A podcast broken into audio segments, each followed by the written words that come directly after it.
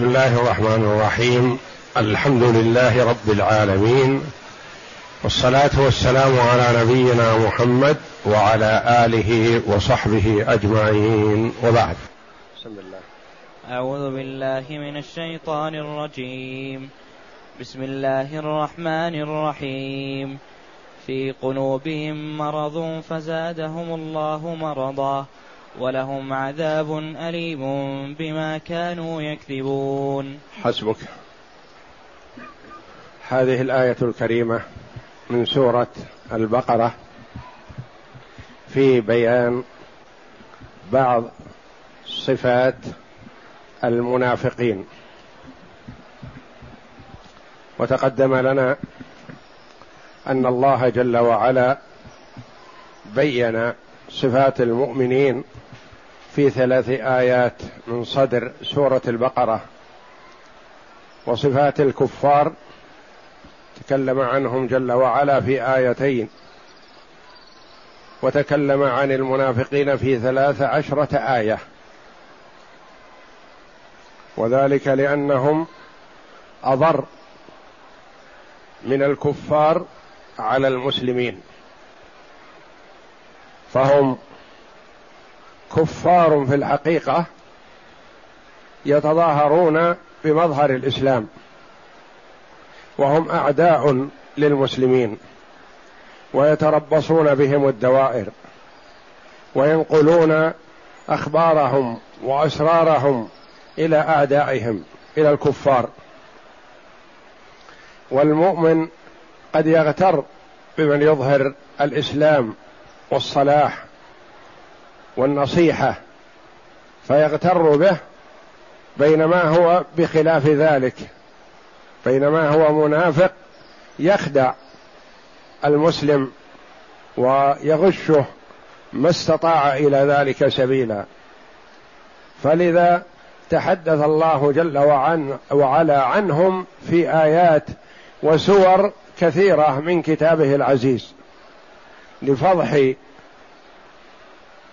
أخلاقهم وصفاتهم التي تميزوا بها فهم يتظاهرون بالخير وهم بخلاف ذلك. يتظاهرون بالإسلام والإيمان وهم منافقون كفار. وتوعدهم الله جل وعلا في الدرك الأسفل من النار. ورغب جل وعلا من شاء منهم في الهداية والاستقامة على الحق. بالمبادرة إلى التوبة. والله جل وعلا يتوب على من تاب.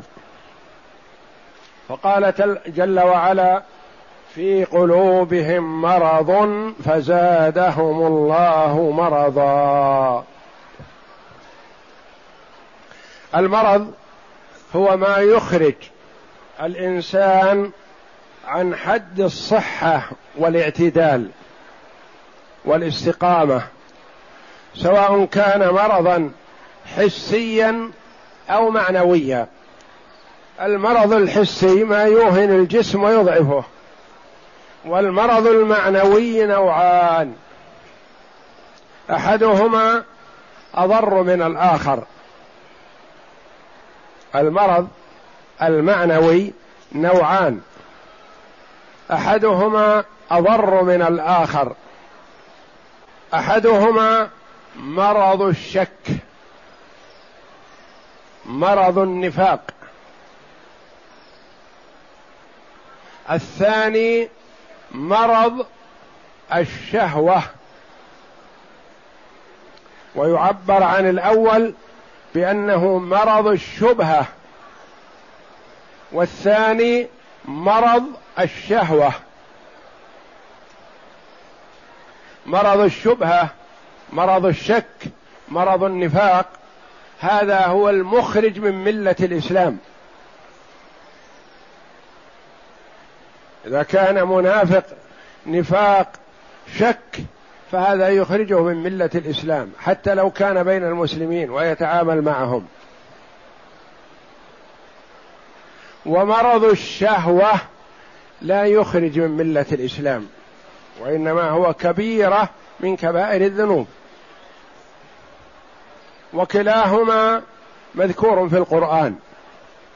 مرض النفاق مذكور في صفات المنافقين. كما قال الله جل وعلا في قلوبهم مرض فزادهم الله مرضا. تجدهم اصحه في أبدانهم اصحه لكن في قلوبهم المرض الذي هو الشك والريب والشبهة وعدم الاستقامة على الحق. ومرض الشهوة المذكور في قوله جل وعلا ولا يخضعن بالقول فيطمع الذي في قلبه مرض. يعني ما ينبغي للمرأة أن تخاطب الرجل الأجنبي بليونة. وخضوع وتبسم ونحو ذلك فيطمع الذي في قلبه مرض في قلبه مرض شهوة مرض الزنا. يريد ذلك ويحبه. فإذا خاطبته المرأة بليونه ولطافة قال هذه ما تمانع. يظهر أنها تحبني وتريدني. يطمع لأن قلبه فيه مرض الشهوة ويقيس من الناس على شاكلته يقيس الناس على نفسه. فإذا خاطبته المرأة بخضوع وليونة ولطافة قال هذه لينة معي. يمكن ما ما تمانع لو طلبتها في الحرام. يطمع. ولا يطمع في هذا إلا من في قلبه مرض.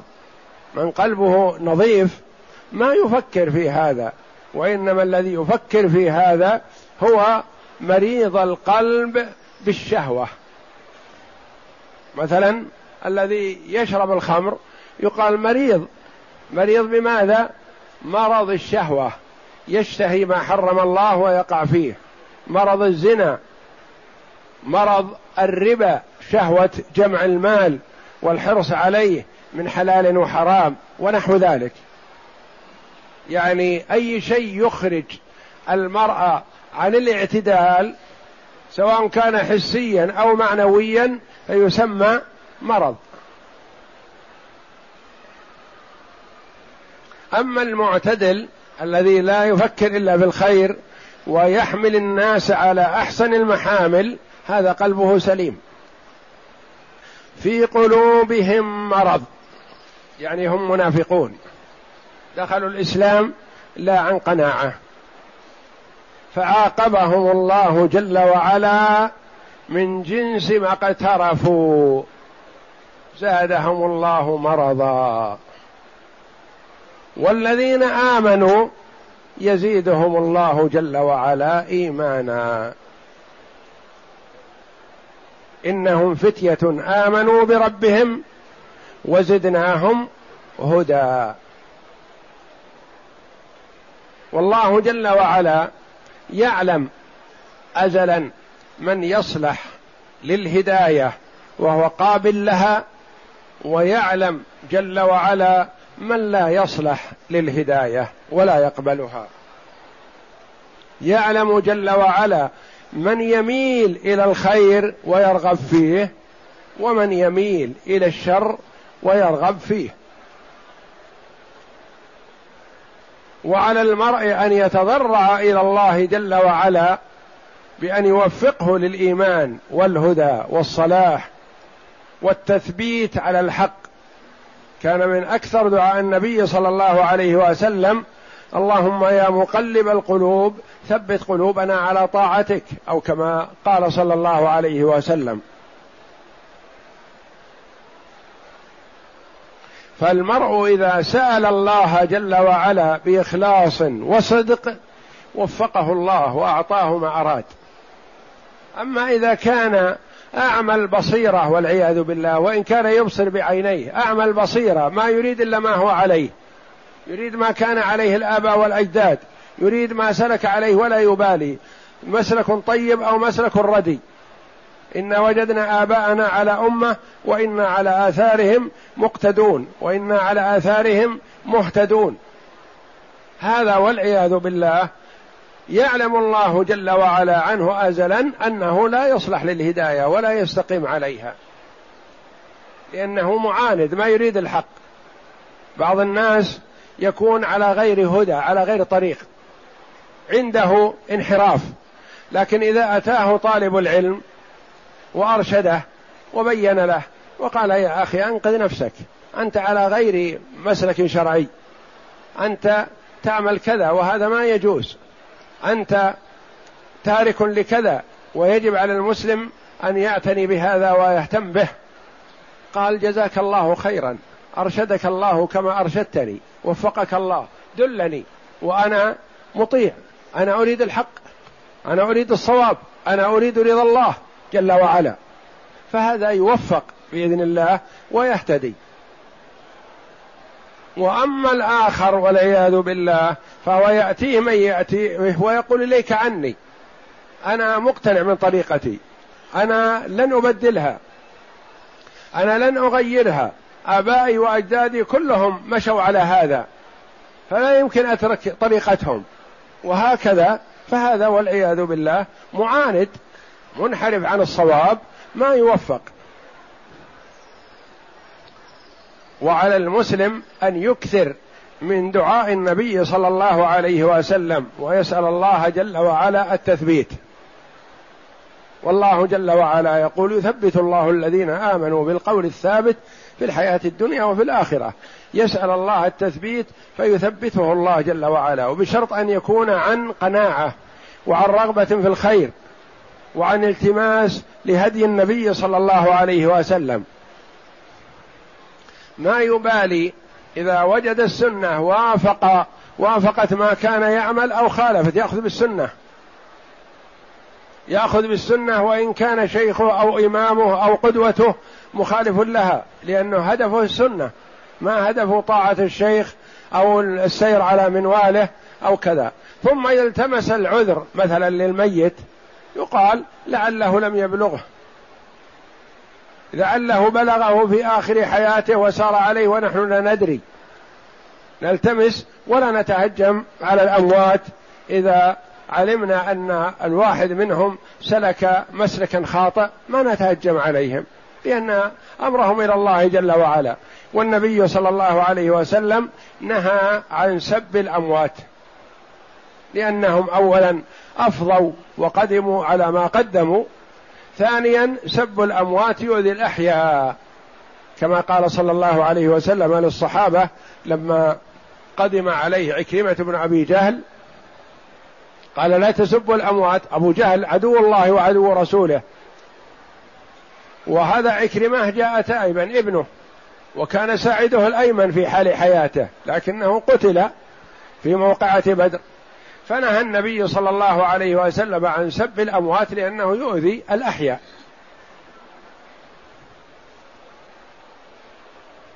في قلوبهم مرض فزادهم الله مرضا. والذين اهتدوا زادهم الله هدى وصلاح واستقامة. ولهم هذا وعيد من الله جل وعلا. ولهم عذاب أليم. لهم عذاب في الدار الآخرة أليم مؤلم. كما أن لهم كما أنهم متوعدون بالعذاب في الدنيا كذلك. لكن العذاب الأفظع والشديد هو عذاب الآخرة. وعذاب البرزخ عذاب القبر. هو المستمر. عذاب القبر مستمر إلى البعث ثم عذاب النار والعياذ بالله. ولهم عذاب أليم بما كانوا يكذبون وبما كانوا يكذبون. قراءتان سبعيتان يعني من القراءات السبع. بما كانوا يكذبون هم يقولون نحن مؤمنون وهم كذبة. يقول نحن نحبكم وهم كذبة. يقول نحن نطيع الله ورسوله وهم كذبة. يقولون القول وهم يكذبون. ما غير صادقين. والقراءة الثانية بما كانوا يكذبون. يعني يكذبون الله ويكذبون الرسول صلى الله عليه وسلم ويكذبون المؤمنين. وكلا الصفتين مذمومتان قبيحتان. سواء كان الكذب صادر من الإنسان أو أنه يكذب بالحق. والمؤمن عليه أن يحرص على أن لا يقول إلا الصدق والحق حتى لو كان على نفسه. فالمرء قد يصف نفسه بأشياء يتخوف منها مثل ما كان بعض الصحابة يقول نافق حنظلة. اولا يشكي نفسه على أبي بكر ثم ذهب هو وإياه إلى النبي صلى الله عليه وسلم. وما ذاك؟ قال يا رسول الله نكون عندك فتذكرنا بالجنة والنار كأنها رأي عين فتلين قلوبنا ونستجيب. فإذا ذهبنا عافسنا الأولاد والضيعة والأموال فنسينا كثيرا. فقال النبي صلى الله عليه وسلم لو دمتم على ما تكونون عليه عندي لصفحتكم الملائكة ولكن ساعة وساعة يا حنظلة. فالمرء قد يشكي نفسه لما يشعر منها من الجفاء أو من الإعراض ويسأل ما الذي يلين القلب ما الذي يحبب إلى المرء الصالحات الأعمال الصالحة. ومن الناس والعياذ بالله من هو يصف نفسه بما ليس فيه يصف نفسه بالإيمان الكامل وأنه كذا وأنه كذا وهو منافق. والنبي صلى الله عليه وسلم أمر بالصدق وحث عليه وقال لا يزال الرجل يصدق ويتحرى الصدق حتى يكتب عند الله صديقا وحذر من الكذب وقال لا يزال الرجل يكذب ويتحرى الكذب حتى يكتب عند الله كذابا. والكذب يهدي إلى الفجور والفجور يهدي إلى النار والصدق يهدي إلى البر والبر يهدي إلى الجنة. بما كانوا يكذبون أو بما كانوا يكذبون. يكذب هو بنفسه أو يكذب غيره. أقرأ. يقول تعالى في قلوبهم مرض أي شك فزادهم الله مرض. يعني في قلوبهم شك عدم يقين وعدم إيمان تردد في الأمر. نعم. فزادهم الله مرضا أي شك. وعن ابن عباس رضي الله عنه مرض النفاق. فزادهم الله يعني في قلوبهم نفاق. فزادهم الله مرضا أي نفاقا. والنفاق إظهار خلاف ما يبطن. يظهر الإسلام والإيمان وهو يبطن الكفر والنفاق والضلال والعياذ بالله. نعم. وقال عبد الرحمن بن أسلم هذا مرض في الدين وليس مرض في الأجساد. والمرض ليس المرض مرض في الأجساد. قد يكون المرء مريض في القلب وهو يقابل العشرة قوي في جسمه. لكن مرضه في قلبه والعياذ بالله مرض الشك والريب والنفاق. نعم. وقوله تعالى فزادهم الله مرضا أي زادهم رجسا. وقرأ فأما الذين آمنوا فزادتهم إيمانا وهم يستبشرون. المؤمنون إذا نزلت الآية زادتهم إيمان. والكفار والمنافقون المنافق والعياذ بالله إذا سمع الآية زادته نفاقا لأنه يكذب بها فيزداد نفاقه وضلاله. نعم في قلوبه فأما الذين فأما الذين آمنوا فزادتهم إيمانا وهم يستبشرون. وأما الذين في قلوبهم مرض فزادتهم رجسا إلى رجسهم. يعني شرا إلى شرهم. وماتوا وهم كافرون. نعم. يعني شرا إلى شرهم وضلالة إلى ضلالتهم. وهذا الذي قاله هو الجزء الجزاء من جنس العمل. الجزاء من جنس العمل لأن عملهم هذا النفاق والشك والريب فيجازيهم الله جل وعلا بجنس ما هم فيه. ولهم عذاب أليم بما كانوا يكذبون وقرئ يك يكذبون ويكذبون. قراءتان. وقد كانوا متصفين بهذا وهذا فإنهم كانوا كذبة ويكذبون ويكذبون هم يكذبون وإذا حدثوا وأخبروا بالخبر الصحيح كذبوه ما يقبلونه. يجمعون بين هذا وهذا. جمعوا بين الصفتين. وهذا هو الغالب إن المرء إذا كان كثير الكذب ما يصدق ما يقال له لأنه يقيس الناس على نفسه. هو لا يقول الا الكذب فيظن أن الناس الآخرين مثله ما يقولون إلا مثل ما يقول فهو ما يكذب. ما يصدق يعني إذا كان متصف بصفة الكذب هو فهو يكذب الآخرين غالبا. وإذا كان متصف بصفة الصدق في نفسه فهو يصدق الآخرين. يقال مثلا فلان صدوق ما ينكر مثل هذا لأن طبعه أنه صادق ويقول الصدق فهو يقبل الصدق. وحكمه كفه عليه السلام عن قتل المنافقين مع علمه بأعيان بعضهم. ما ثبت هذا سؤال يرد. يقول قائل مثلا لما لم يقتل النبي صلى الله عليه وسلم المنافقين وقد أخبره الله جل وعلا ببعض أسمائهم. بعضهم لا يعلمهم الرسول عليه الصلاة والسلام لا يعلم الغيب إلا ما أطلعه الله جل وعلا عليه. والله جل وعلا أطلع رسوله على بعض المغيبات. وأطلع رسوله على أن فلان منافق وفلان منافق وفلان منافق. ولم يطلع رسوله على نفاق أناس آخرين. أناس لا يعلمهم عليه الصلاة والسلام. ويقدمهم ويحضرون مجالسه وهو لا يعلم أنهم منافقون. وأناس يحضرون مجالسه ويبدون المشورة ويتكلمون ويتحدثون مع الرسول عليه الصلاة والسلام وهو يعلم أنهم منافقون. قد يقول قائل لما لا يقتلهم وهم منافقون ومتوعدون بالدرك الأسفل من النار ويستحقون القاتل. وقد قال له عمر رضي الله عنه مرة فقال إني أكره أن يتحدث الناس أن محمدا يقتل أصحابه. مثل عبد الله بن أبي بن سلول مثلا رأس المنافقين. ومنافق. وأخبر النبي صلى الله عليه وسلم عنه أنه منافق.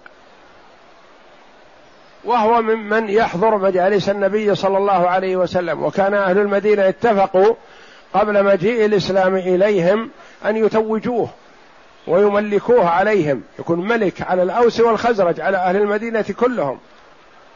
فلما جاء الإسلام أغناهم الله به فعدلوا عما أرادوا. فشرق وكره الإسلام لأنه حرمه من ما كان يطمع فيه من آه، الملك والولاية. والنبي صلى الله عليه وسلم يسمع منه ويحضر المجالس ولم يقتله وهو مستحق للقتل. فقيل له في ذلك فقال إني أكره أن يتحدث الناس أن محمدا يقتل أصحابه لأنه في الظاهر من أصحاب محمد صلى الله عليه وسلم والعامة والرعاء والبادية والبعيدون إذا حدثوا أن محمد قتل بعض من كان يجلس معه قالوا هذا دين لا يصلح. محمد قاتل الكفار أول ثم التفت على أصحابه وبدأ يقتل فيهم. وما يدرون عن الحقائق. هذه ناحية. الناحية الأخرى قال بعض العلماء النبي صلى الله عليه وسلم لم يقتلهم وهو يعلم عنهم ليعلم الأمة. ليعلم الأمة. أنه لا ينبغي للحاكم والقاضي وولي الأمر أن يأخذ بعلمه فقط بل على ضوء البينات والشهود. وقد اتفق العلماء على أنه لا يجوز للحاكم أن يقتل بناء على علمه واطلاعه. لو أن أهل المقتول أقاموا دعوى على قاتل. وهذا القاتل ما يعلم عنه إلا الحاكم نفسه. الحاكم اطلع بعينه على أن هذا هو قاتل فلان. فهل له أن يقتله بهذه الدعوى المقامة بناء على علمه واطلاعه؟ لا. اتفقوا على أنه لا يجوز له أن يقتل. واختلفوا رحمهم الله في الحكم فيما دون القتل بعلم القاضي. هل يحكم بعلمه أو لا يحكم بعلمه؟ الجمهور على أنه لا يحكم بعلمه وإنما على ضوء البينات والشهود. حتى لو كان مطلع على حقيقة الأمر ما يحكم. فلذا امتنع صلى الله عليه وسلم عن قتل بعض المنافقين لأنه لا يعلم نفاقهم إلا هو عليه الصلاة والسلام بخبر الله جل وعلا. فيرشد الحكام والقضاة بأن لا يحكموا بعلمهم. حتى يكون الحكم مبنيا على الطرق الشرعية. كما بوب الفقهاء رحمهم الله باب طريق الحكم وصفته. يعني ما يحكم الإنسان بمجرد علمه بالشيء وإنما لا بد له أصول.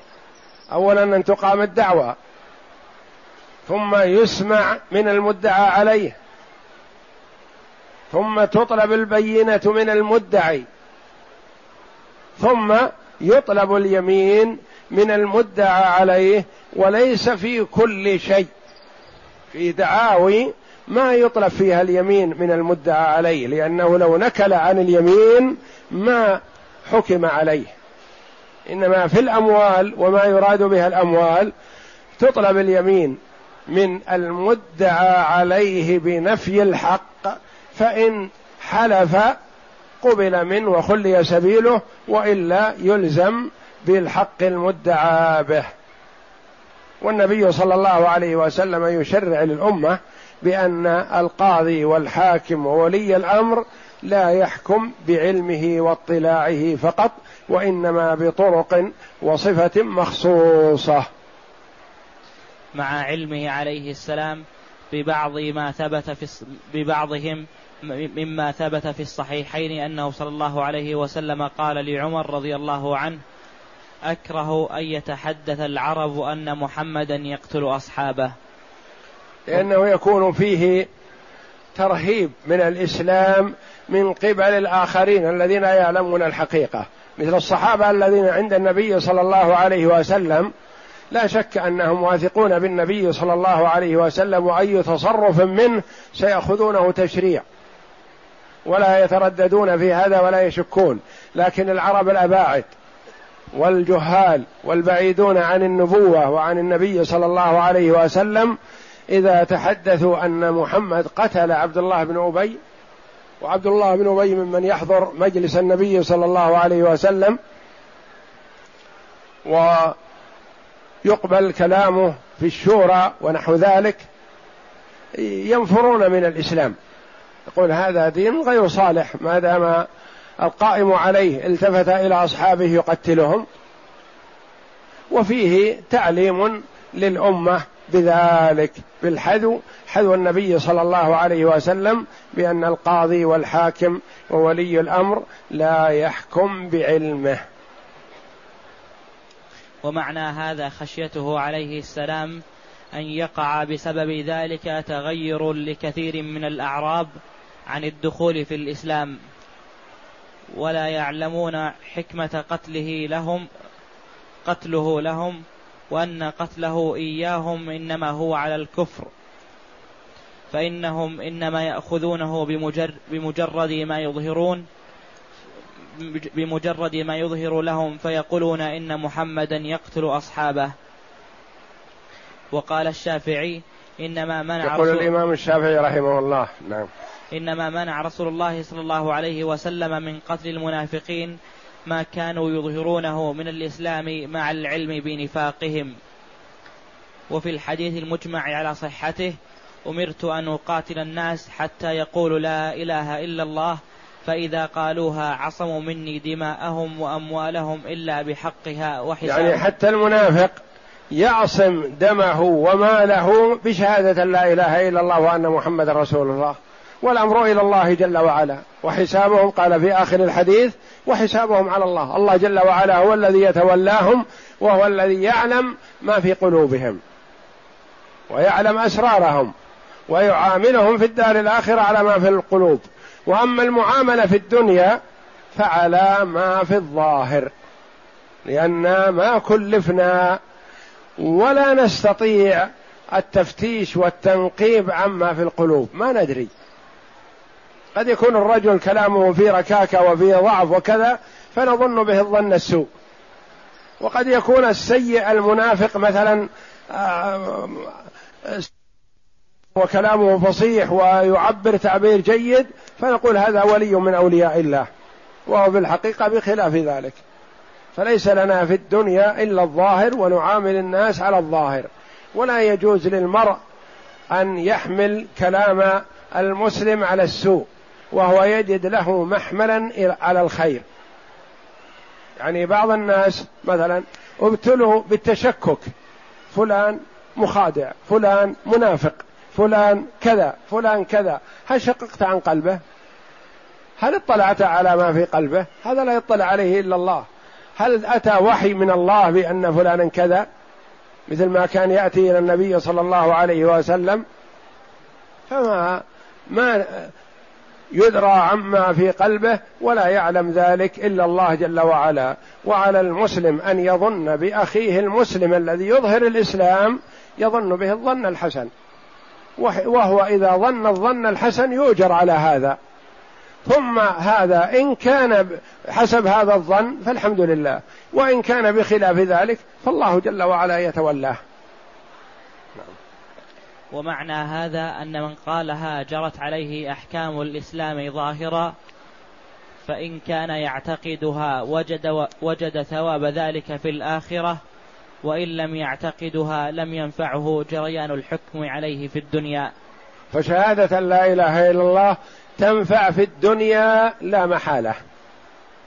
ونفعها في الآخرة حسب ما في قلب الإنسان. إن كان قالها عن إيمان واعتقاد نفعته في الدنيا والآخرة وإن كان قالها عن غير اعتقاد ولا إيمان نفعته في الدنيا بحفظ ماله ودمه وجاهه وسمعته ومكانته في المجتمع ولم تنفعه في الدار الآخرة كما أخبر الله جل وعلا. والله أعلم. وصلى الله وسلم وبارك على عبده ورسول نبينا محمد وعلى آله وصحبه أجمعين.